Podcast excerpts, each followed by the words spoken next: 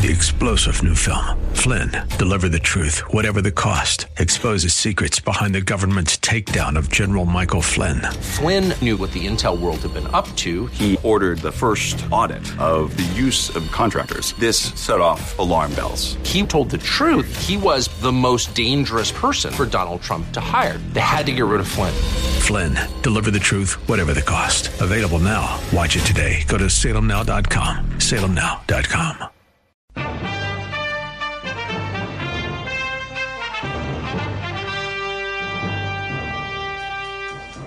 Wisdom from the Aged.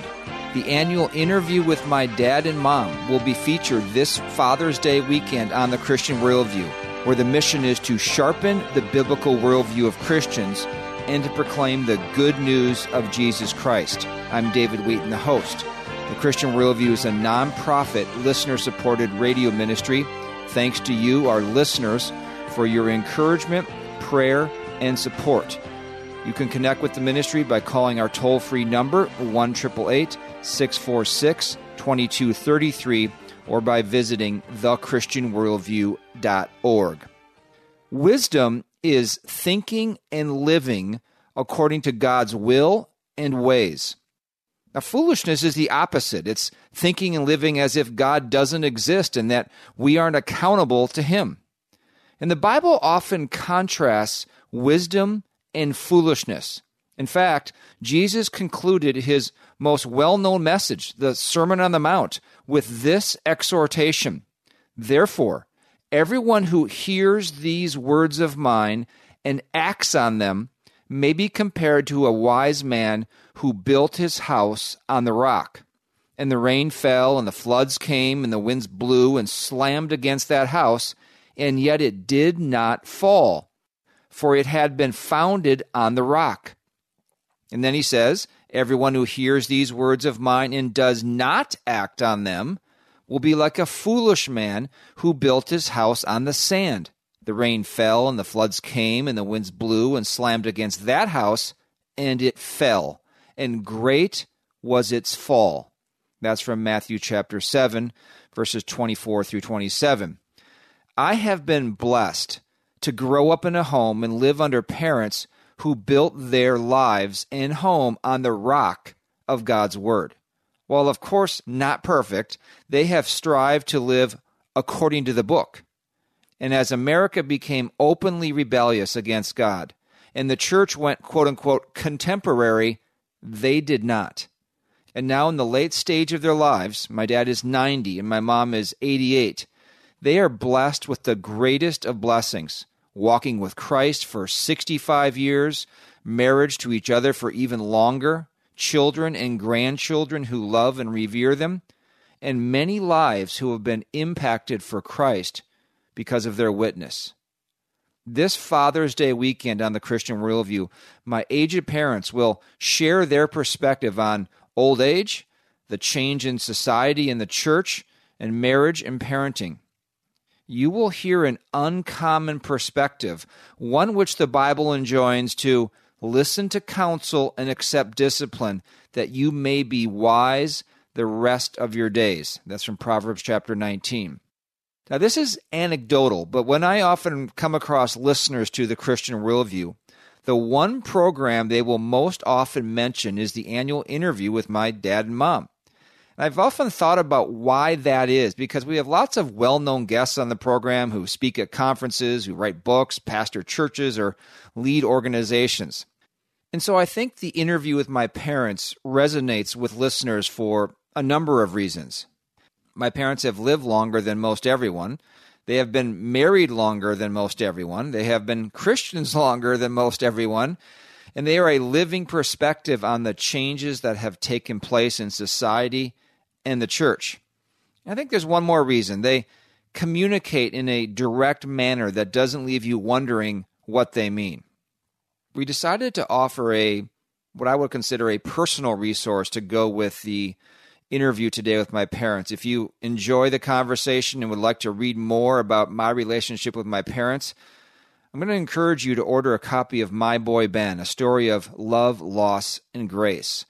The book recounts the true story from my mid 20s to my late 30s when I was single and competing on the professional tennis tour with my parents and a special Labrador retriever named Ben along for every step of the way.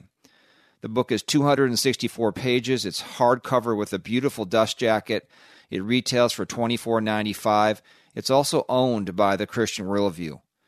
And so, for a limited time, we are offering My Boy Ben for a donation of any amount to this radio ministry. You can also request the book be signed and personalized for yourself or as a gift for a friend. All right, you'll hear more about that throughout the interview today, but let's get straight to the interview with my dad and mom.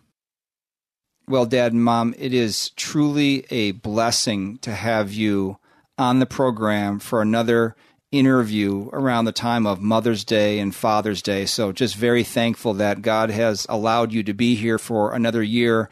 Let's start with old age because there's no other way to say it, but you both are old. Dad, you're 90 and mom, you are 88. Just tell Are you rubbing it in?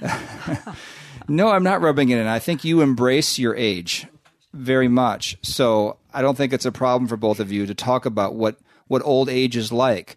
So, what is it like to typically be the oldest person wherever you go? I know there's people older than 90, but typically when you hit 90, you're getting way up there. Uh, yeah, I can't understand it myself very much that I'm actually arrived at 90, but you have the feeling you've been there and done that. I'm very relaxed about old age, and um, I see actually the folly as you've gone over all the years. And mom, what about you? You're nearing 90. It's a whole new stage in life for me. I, I don't um, feel badly about being old. I actually like being where I am in this time of my life. And I think of all the people in nursing homes. And I'm so thankful that we can be in the house we've lived in for 50 years and be with each other. But I really don't resent being old. I'm, I, I think I'm probably wiser now than I was before. So that with wisdom comes old age. My parents join us today in the Christian Worldview. Now, Dad, you were born in 1931, and Mom, you were born in 1933. Mm-hmm. Maybe you could just choose one or two of the most significant world events during the first 30 to 40 years of your life, whether it was World War II or other, otherwise, and describe a couple of your memories of those times. Well, I grew up in the Depression. Um, that was during the 30s, and uh, we had some problems that I found out later about. I was a young boy, so I didn't really feel it myself, but I, I do know that either the gas or electricity to our home was cut off because my father couldn't pay the bill uh, for a few months. So th- during the, those days in the 30s, um, and then leading up to the war, the Second World War, I recall as a child um, reading the daily news in a newspaper and following what was happening overseas. There was a certain amount of patriotism uh, and, a, and a war effort. People really worked for the war effort. The patriotism was abundant. But I don't see that today in anything that we have. And what about you, Mom? I'm sure you remember the John F. Kennedy assassination. What was that period like? I do remember the day that he was assassinated. I watched it all on the news and I couldn't believe it. And then that that was on a Friday, and then on a Sunday, we came home after church, and I turned the TV on as I always do to get whatever happened because that was a big event, the assassination of our president. And I was, as I was looking at the TV, I saw the man who had shot Kennedy shot himself in jail. And it was just stunning to see him in jail and shot right there on TV. And then the 60s came, and that was uh, a real eye opener because Woodstock, in four days, the whole country went crazy. The drugs and the sex and the rock music. I, I just couldn't believe what was going on. And some really bad things happened after that. I think it changed this country forever. It went into the early 70s, and I don't think this country was ever the same after the 60s. It, it made a significant change in the way people are today. We're going to get more into that, the way society and culture has changed over your lifetime because I think you have a very unique perspective on that growing up in the 30s and now here we are in the, the 2020s. My parents join us today on the Christian Worldview this Father's Day weekend. Now, back to old age. You all are constantly going to the, the doctor for some issue or another. And then you also have the I see I think a lot in you, Dad. You you see things that need to be done. You still both live on your own in your own home, which is incredible. Your family lives all around you, helping all the time, but you still do live on your own. But you're not able to do the things, fix things around the house, mow the lawn, do things that you typically used to do all the time. So how do you deal with these health problems, the the doctor visits, just kind of feeling the the body failing and not being able to do what you used to be able to do? Well, decrease in health is uh, really gradualism. When you're 20, you don't feel anything. In your 30s, you begin to sort of uh, complain a little bit about aches and pains when you're uh, playing a sport. Get into the 40s and 50s, and it just gets more and more prevalent as you get older. Your body begins to wear down. And even though I reached the mid 80s, I was certainly aware of the of my strength and the aging process. I, I really have never never let it really get to me. I've accepted every age that I've had uh, with Thanksgiving, even though I've had a, a lot of health problems, especially in my heart. But now that I'm this far along, 90 and a half, hmm. I actually feel that God has blessed me all these years and I'm able to accept anything that comes my way. It's not too much of a stretch to say, Dad, that you're in some way a living miracle having had your first quadruple bypass when you were just 47 years old back in the 70s, a quintuple bypass in the late 80s, and another triple bypass double valve replacement in the early 2000s. Typically, people who get those kinds of procedures don't live till they're 90 years old. So that's only by God's grace. And, Mom, you've gone through a lot of things on your own with a stroke and uh, two twisted colon surgeries and a broken hip last year. So both of you have definitely had your share of physical problems, and uh, so grateful to have you both. I thank God regularly that just wake up in the morning and have you both over at your house and to be able to call you on the phone and come and visit is just. I know I speak for my, all my siblings when I say this too. We're just so thankful for that. And mom, what are your thoughts on not being able to do what you used to be able to do? The only thing that happened to me was when I fell and broke my hip and I used to be so active. I was swimming and skating and cross country skiing and taking long walks every day. And now I can't do that anymore. So that's hard for me. But at the same time, I'm like dad. I'm just very thankful for our life as a family, our life in Christ, just all the good things we have in this life. I can't complain at all about anything. You two are still very sharp. Do you think there's anything to it that your family has been around you so much and grandkids around you and you've stayed very engaged with what's going on in the world? Do you think there's something to that? Oh, definitely. It's a constant in and out of our house. Marnie calls it Grand Central Station. They're always, all of you, we love having all of you around. You're always watching out for us, taking care of us, doing one thing or another and just the conversations we have. We have very deep conversations with some of our grandchildren and other people who come in. And so, yes, I think it does really sharpen your mind when you when you can talk with younger people and they keep you young in your mind. Now, you have four children, ages 66, 64, 61, and 53, seven grandchildren. 27 is your oldest grandson, and all the way down to Tommy who is sitting in studio today watching this interview. Glad you're able to do this. He's age nine. As you look at the wide age range, what do you think of as far as counsel to the younger generations? Ecclesiastes is one of my favorite books in the Bible, and I really love chapter 12.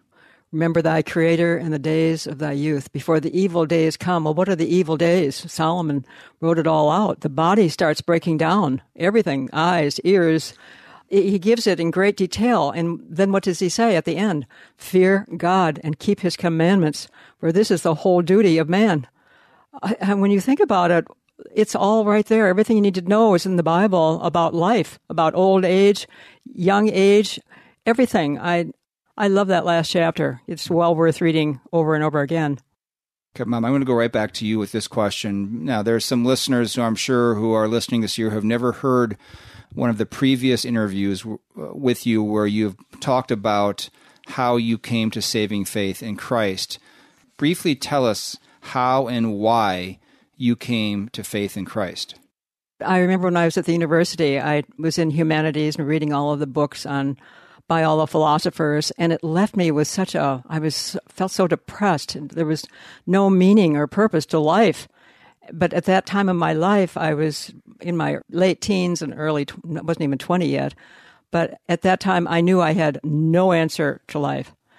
But I knew Dad, and we loved each other, and we had a good life together. But we moved to New York after we were married, and we were there for two years. He was there on Army ROTC. And while we were there, my mother wrote me a little note and said that she had been born again.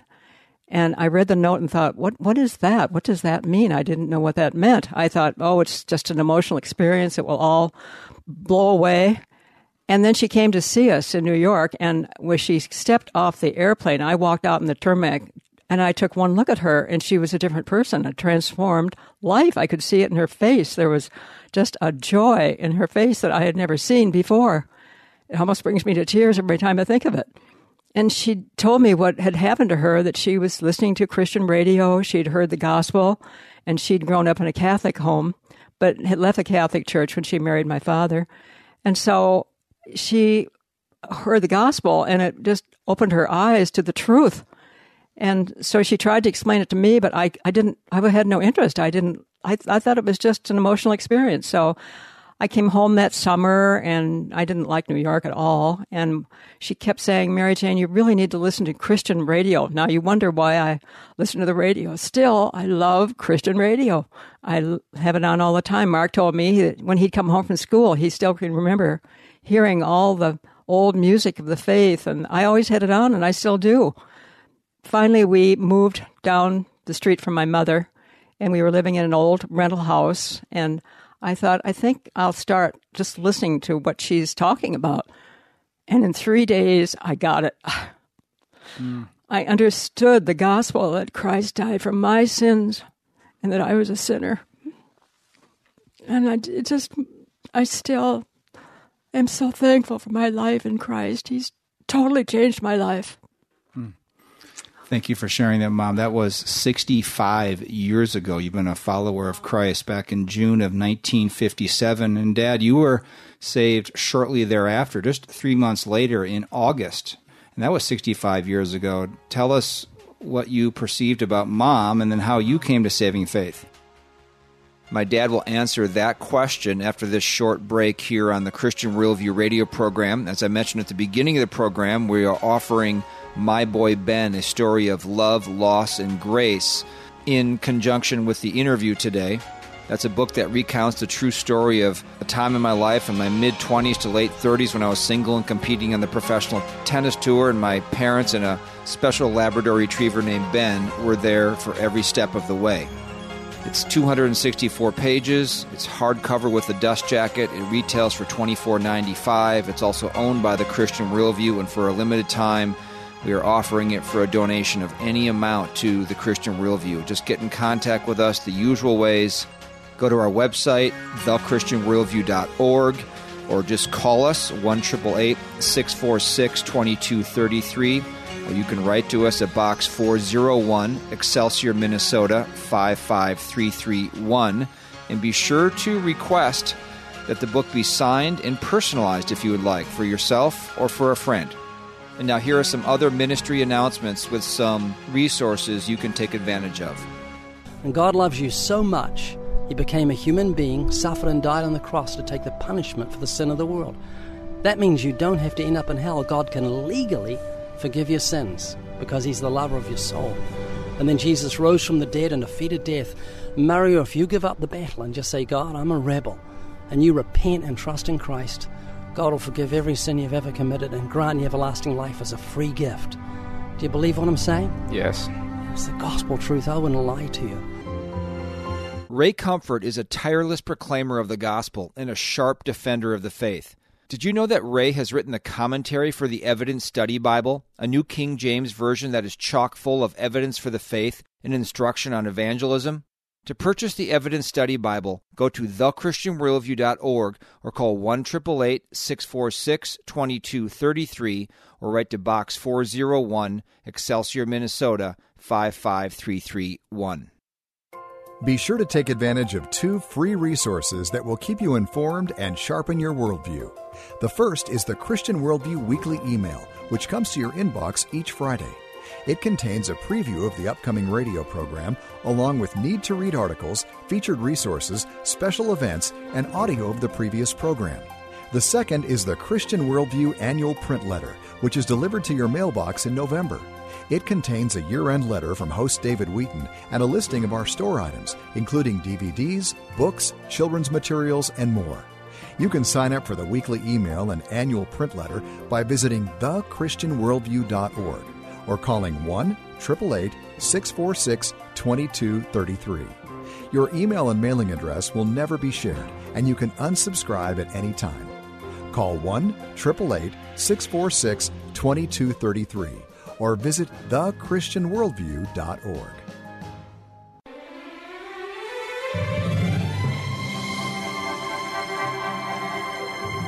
Welcome back to the Christian Worldview. I'm David Wheaton. You can visit our website, thechristianworldview.org, to get connected with this nonprofit radio ministry. Now back to the annual interview with my parents. Dad, you were saved shortly thereafter, just three months later in August. And that was 65 years ago. Tell us what you perceived about mom and then how you came to saving faith. It was quite obvious that this change in your mother was evident to me. And I knew that she had changed completely on the inside. She was a different person. And a few days later, I, I responded to her gospel that she had heard, and then I became a Christian. And from that point on, uh, we've been living a life uh, in Christ in everything we do. It was definitely um, seeing the change in her that caused me to want to change it myself.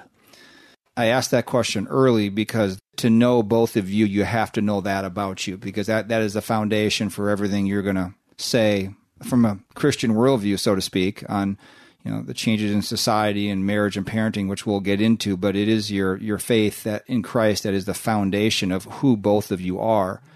Have you ever thought back, Dad, to think about what you would have been like as a person if you hadn't come to saving faith in Christ? Yes, I have thought about that, and I don't like thinking about it.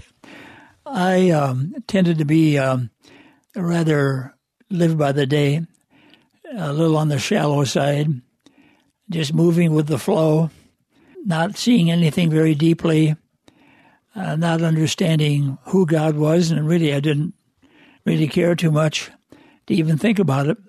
I just had a very um, absence of that. I just lived life in the in the moment, and I'm afraid that's the way most uh, people live today big warning in that because in the moment, continuous moment after moment after moment, and pretty soon you're out of moments and you pass from life to death. So if you live in the moment, uh, you're at risk, and you you must know the Savior in order to become a born again child of God and have eternal life. So well said. Thank you for saying that. And mom, how about you? What do you think? You two have been Christians for such a long time, so it's probably hard to remember, but what do you think your life would have been like if you hadn't come to faith in Christ? I don't think I would have been a happy person at all. I would have been very sort of depressed. You have to have a purpose to your life, some significance to your life. I would not have been happy at all. I I had to find meaning to my life, significance to my life, and now I have great purpose to my life just in my own life for myself, just hearing Bible teaching on the radio every day. I'd like to take it in and then give it out to someone else so they can know the truth too. It really is the truth. As you used to say when you were playing tennis, you used the, the verse, I am the way, the truth, and the life. No one comes to the Father but by me. And I am the truth, he said. So when you find Christ, you don't need to look for anything more. You have everything when you have Christ. When you don't have Christ, you have nothing. As we've been talking about, starting here, talking about your age, 90 and 88, do you think about finishing well, like crossing the finish line, running hard in your faith, or what motivates you at this age? I think there's sometimes a sense as people get older, they've sort of read the Bible a few times and they've gone to church and they've they've done sort of these Christian things their entire life, and then they sort of almost retire to just things that don't really seem to have a lot of spiritual meaning. What what motivates you, Dad, to to continue to grow or to read the Bible on a daily basis, to tell others about the gospel? I, I know you you do that, or even disciple younger people, either your own grandkids or their friends that will come in your home. There have been so many people I can just think of on top of my head here that are young people that somehow you have connected with, whether at a gym, you know, several years ago, or just people you run across. What's motivating you at this latter stage of your life? Well, to me, I always want to be learning from the Bible about Christ. It's very important to me that I continue doing that until the day I die, because uh, there's so much to be learned in the Bible. Uh, he comes through on every page virtually, and it's important that we continue that because if you start slowing up, let's say reading the Bible or attending church, that becomes just routine. And if it becomes social, you have to be very careful because then you've you've really lost it. It's very important as a Christian as they become older that they they maintain the pace that they've set out, reading about him, knowing him closer, because someday you're going to meet him face to face. Mom, what do you think about with regards to finishing well uh, in your earthly journey in your walk with Christ? I don't think that I have arrived by any means. I have a long way to go. I have so much to learn. I mean, the Bible, it never gets old. The Word of God is quick and powerful, sharper than any two edged sword, piercing to the dividing asunder of your soul and spirit, and is a critic of the thoughts and intents of your heart.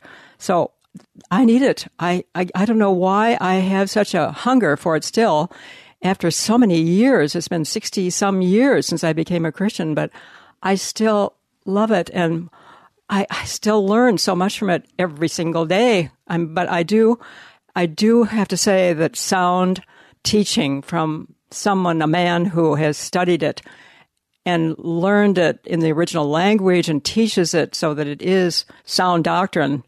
I don't waste my time listening to people who who don't know what they're talking about and a lot of them don't. A lot of people get caught up with teachers who really they shouldn't be listening to at all. And I think there's so much apostasy going on right now that it's very important that you do know the Bible and don't get drawn away by unsound teaching.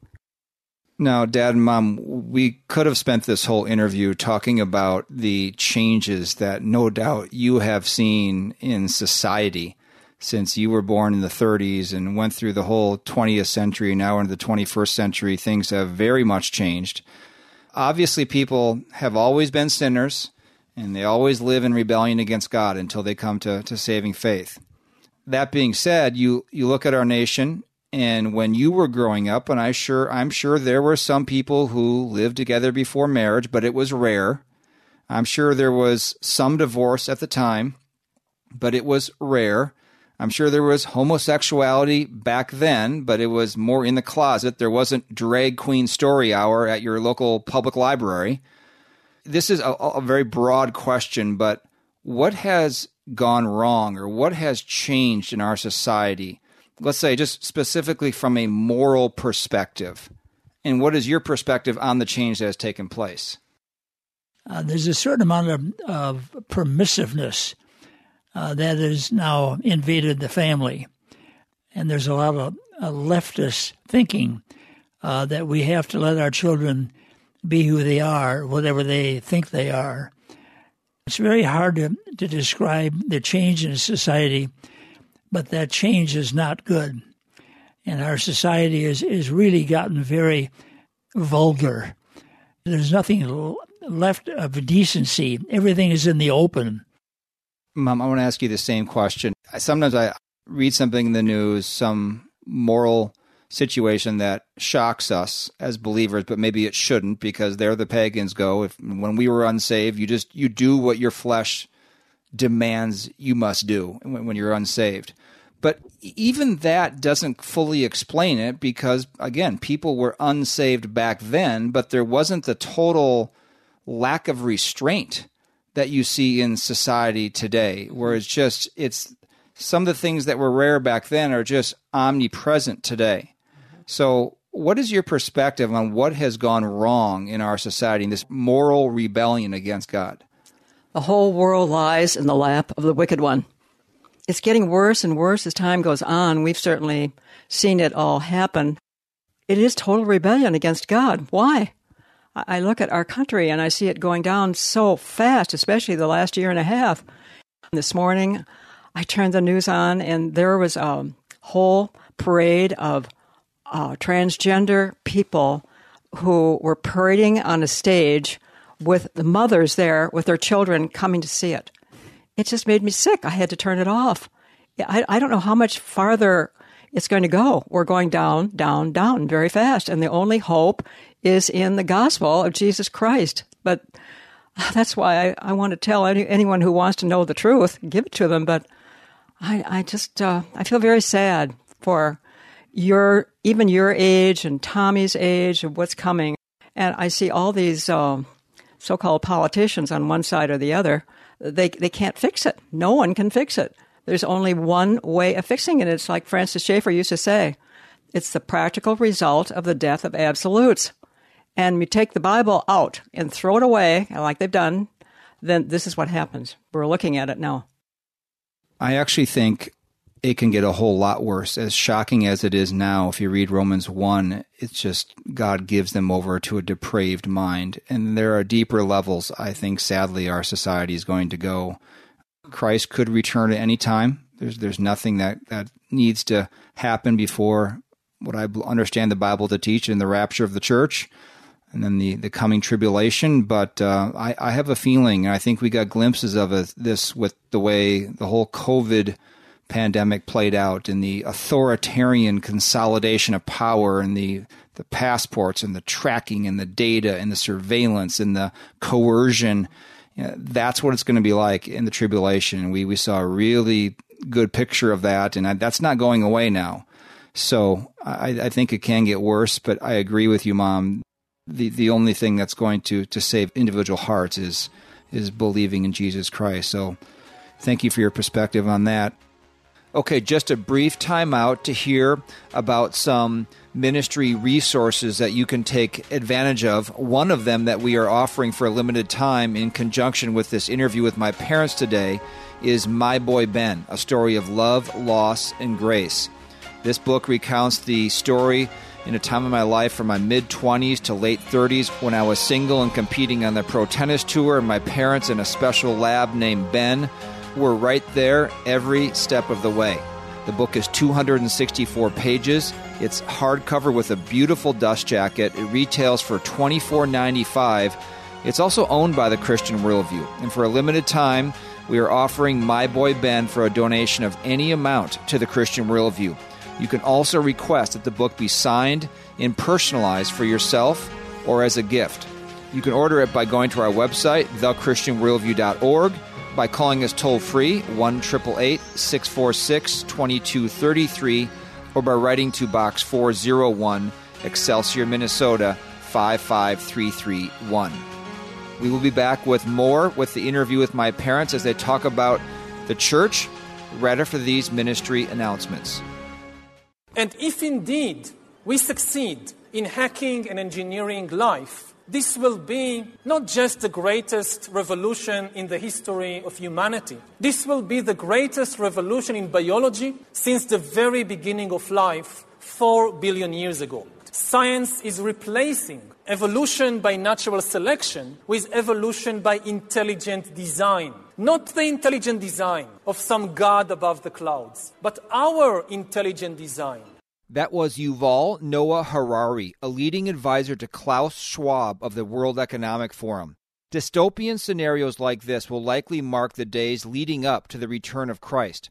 This is why we recommend you order Steve Miller's new book, Foreshadows 12 Mega Clues Jesus' Return is Nearer Than Ever. You can get it for a donation of any amount. Just call 1 646 2233 or go to thechristianworldview.org. Be sure to take advantage of two free resources that will keep you informed and sharpen your worldview. The first is the Christian Worldview Weekly Email, which comes to your inbox each Friday. It contains a preview of the upcoming radio program, along with need to read articles, featured resources, special events, and audio of the previous program.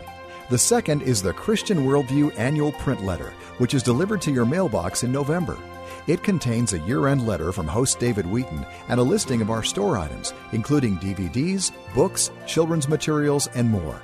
You can sign up for the weekly email and annual print letter by visiting thechristianworldview.org or calling 1 888 646 2233. Your email and mailing address will never be shared, and you can unsubscribe at any time. Call 1 888 646 2233 or visit thechristianworldview.org.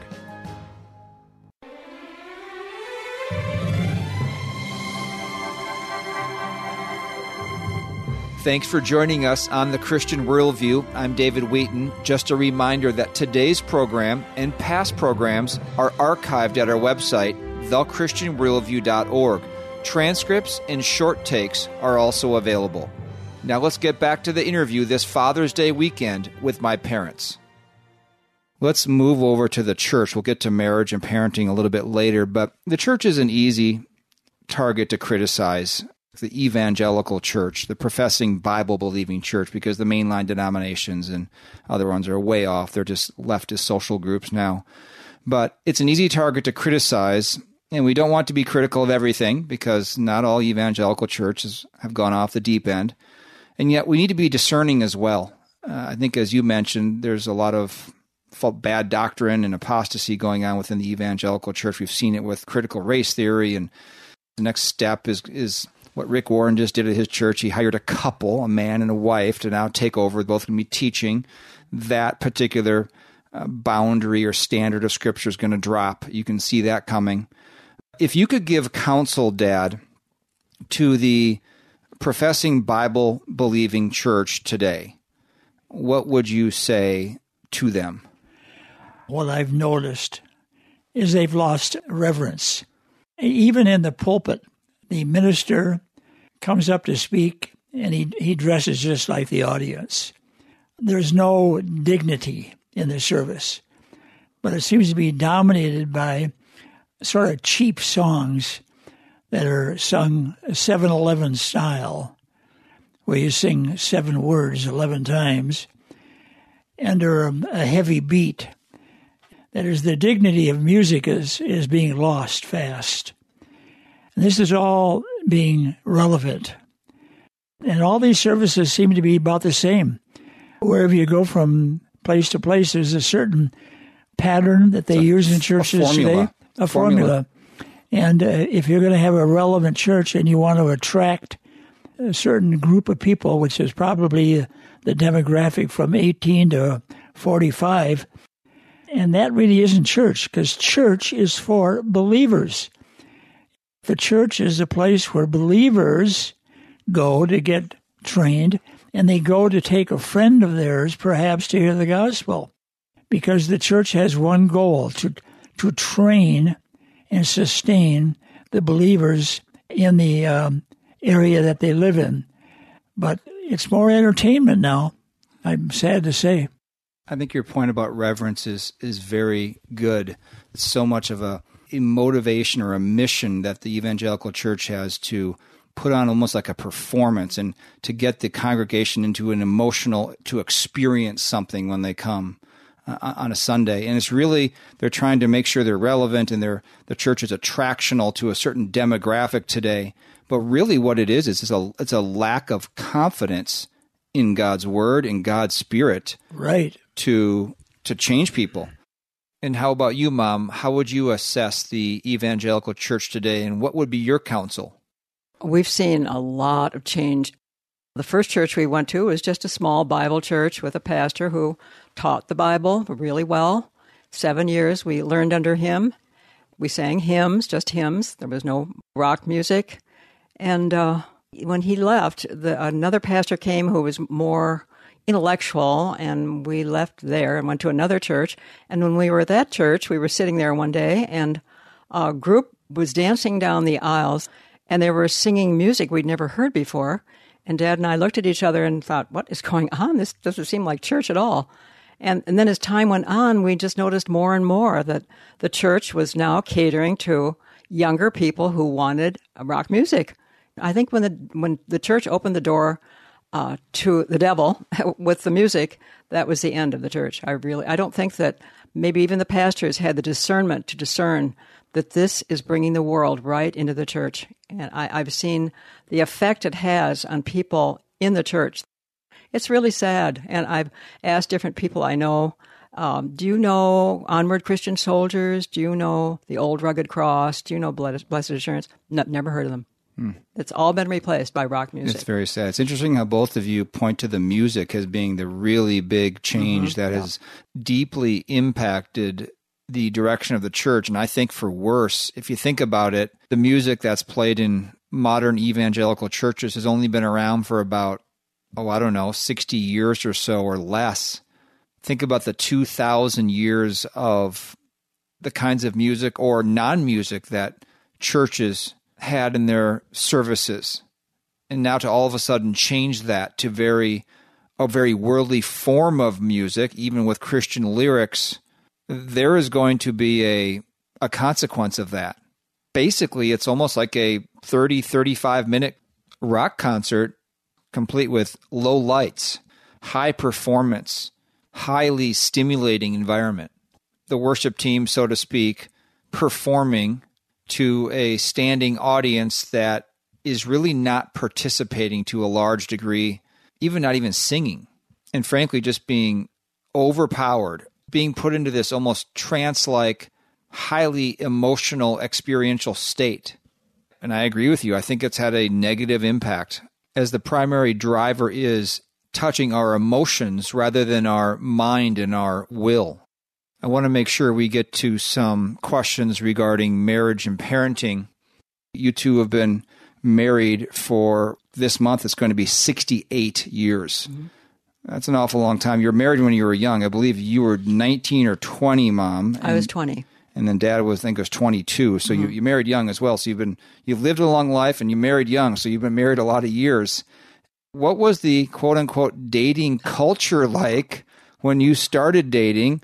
were you and dad unusual in the way you dated? I know that dad would come over to your house with your parents and make popcorn and so forth. What was the dating culture like at that time? As dad said one time, it was love at first sight. We never dated anyone else. We stayed with each other, but we didn't live together for sure, even though we were not Christians. We knew enough that you don't do that.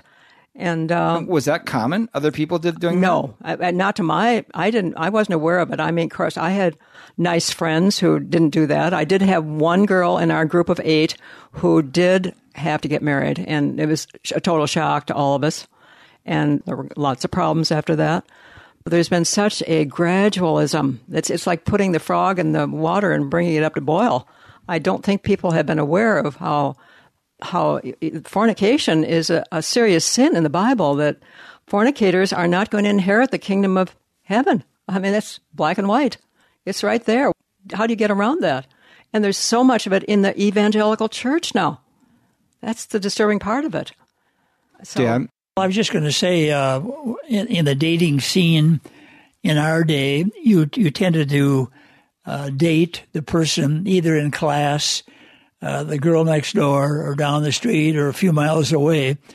Uh, but nowadays, uh, kids uh, get involved uh, in in dating. They're seeking the internet to find the right person, or if they go away to college, they're at a marrying age, of course, and they'll meet someone in college, and that person will be from a different city, state, and if they get married, then then their family is going to be somewhere else rather than being where you were. Not that everybody can remain together, I understand that, but it seems like the web has destroyed marrying the girl next door, so to speak. When you do that, the family is going to be spread out, mm-hmm. and the influence of the family is going to be lessened uh, on that particular union. Let's talk about your 68 years of marriage. How has it worked so well for so long? Is it mainly that your personalities are pretty different, actually? Is it that opposites attract? Would that be one of the things you say that would have really led to a long and a good marriage? Is it spiritual unity? You both have the same biblical worldview? Is it shared interest? You like doing things together? What are some of the things that have kept your marriage strong over 68 years? It's our salvation. It affects everything in our life. I mean, we have the same mind because we both believe the same thing in the Word of God.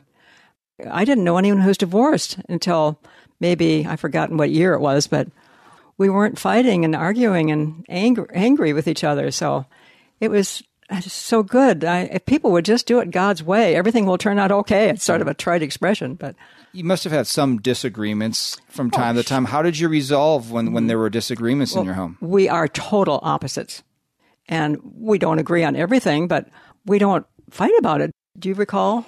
I don't remember knock down, drag out fights growing oh. up in the home, and but I remember you two would speak forthrightly to each other at times, but mm. it was never carried on for long periods of time or it never got very extreme. No, if there was really any disagreements, it's hard to remember very many at all when I when I was growing up. But back again to the Bible again. Don't be angry. Be angry and sin not. I mean, don't go to bed angry. There's everything you need to know is right in this book.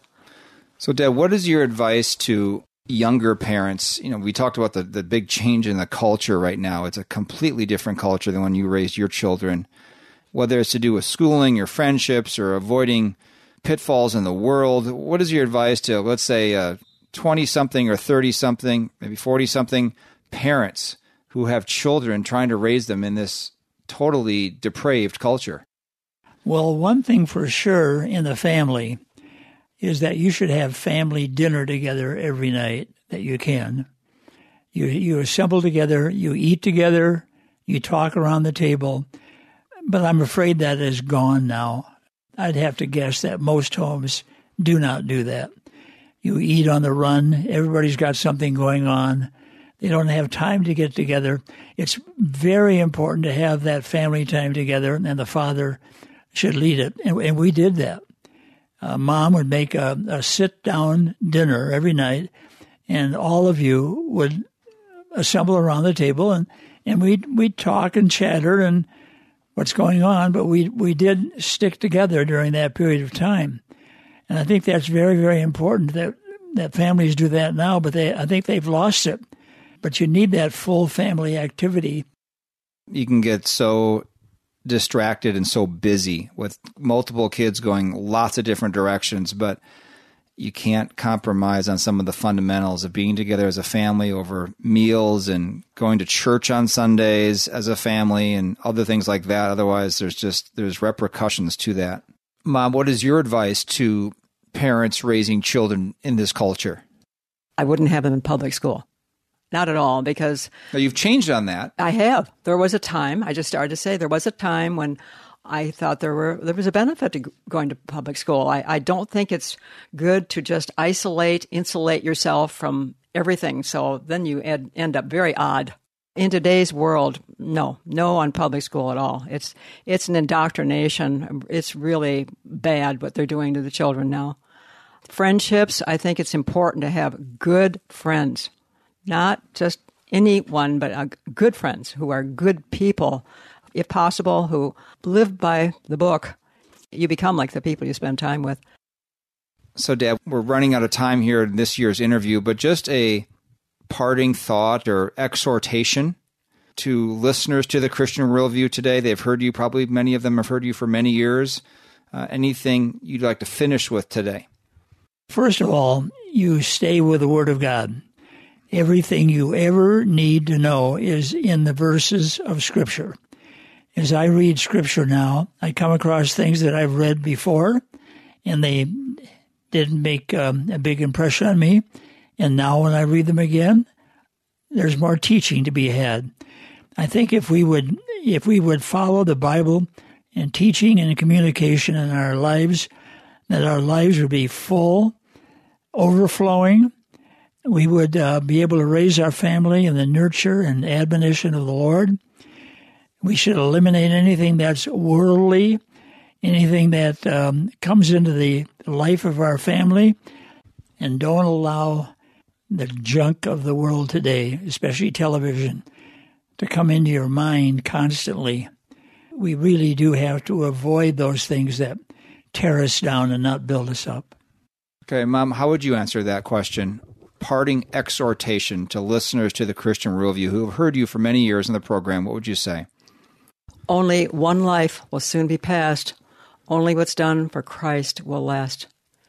If you have Christ, you have everything. If you don't have Christ, you have nothing.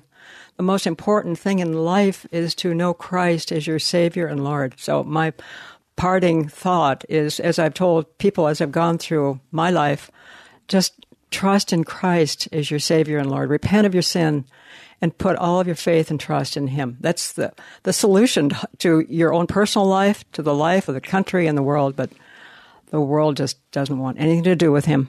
It's sad. One last thing the book that Bork, Robert Bork, was um, slouching toward Gomorrah, he warned in that book about technology, how it was going to destroy the country. And I, I see it. I see all the children looking at their phones. You go to a doctor's uh, office and they're sitting there, not talking to anyone. Everyone sitting there is looking at their phone. People get together in a family situation, they have to look at their phones. I think technology has really played a big part in where we are today. I just want to thank you both again for coming on the program for another year. Like I said at the beginning, so grateful to God for allowing you to be with us for another year. I want to say on behalf of my siblings and all your grandchildren, happy Father's Day to you, Dad. And uh, we love both of you so much and are so grateful to God for both of you. Well, thank you, David, for having us. Thank you, David. We love you. Love you all, all of our mm-hmm. children and grandchildren. Well, I hope you gained from listening to the interview with my parents today. They called me after the interview to say they wanted to thank my siblings and their grandchildren for helping them so much at this stage of their life. But I think we all have much more to thank them for. If you missed most of the interview today, we have been announcing that in conjunction with the interview, we are offering My Boy Ben, A Story of Love, Loss, and Grace. This is a book that recounts the true story of a transitional time in my own life with my parents and a Labrador retriever named Ben, who were along for every step of the way. The book is 264 pages. It's hardcover with a dust jacket. It retails for $24.95. It's owned by the Christian Worldview, and you can order it for a donation of any amount to this radio ministry. You can also request that the book be signed and personalized for yourself or as a gift for a friend. You can order it online at our website, thechristianworldview.org, or just by calling us 1 646 2233. If you'd rather write to us, that address is given immediately following today's program. Thank you for joining us today on the Christian Worldview. Thanks to you, our listeners, for funding today's program. It's refreshing to hear the wisdom from the aged, but we need to heed that wisdom because we do live in a challenging world. But we know that Jesus Christ and His Word are the same yesterday and today and forever. So until next time, think biblically, live accordingly, stand firm, and have a wonderful Father's Day weekend. The mission of the Christian worldview is to sharpen the biblical worldview of Christians and to proclaim the good news of Jesus Christ. We hope today's broadcast encouraged you toward that end. To hear a replay of today's program, order a transcript, or find out what must I do to be saved, go to thechristianworldview.org or call toll free 1 646 2233. The Christian Worldview is a listener supported nonprofit radio ministry furnished by the Overcomer Foundation. To make a donation, become a Christian Worldview partner, order resources, subscribe to our free newsletter, or contact us, visit thechristianworldview.org, call 1 646 2233, or write to Box 401, Excelsior, Minnesota 55331. That's Box 401, Excelsior, Minnesota 55331. Thanks for listening to the Christian Worldview. Three star general Michael J. Flynn, head of the Pentagon Intelligence Agency, knew all the government's dirty secrets. He was one of the most respected generals in the military. Flynn knew what the intel world had been up to, he understood its funding. He ordered the first audit of the use of contractors. This set off alarm bells. The explosive new documentary, Flynn, Deliver the Truth, Whatever the Cost, uncovers the facts behind this scandal. Flynn told the truth. He was the most dangerous person for Donald Trump to hire. I find out the worst enemy that I'm going to face in my life is right here in America. They took my assessment and they wanted me to change it. And I was like, I'm not changing it. They had to get rid of Flynn. With in depth interviews, archival footage, and never before seen personal records of the man behind the headlines. I just felt like I was drowning. Flynn, deliver the truth, whatever the cost. Available now. Watch it today. Go to salemnow.com. Salemnow.com.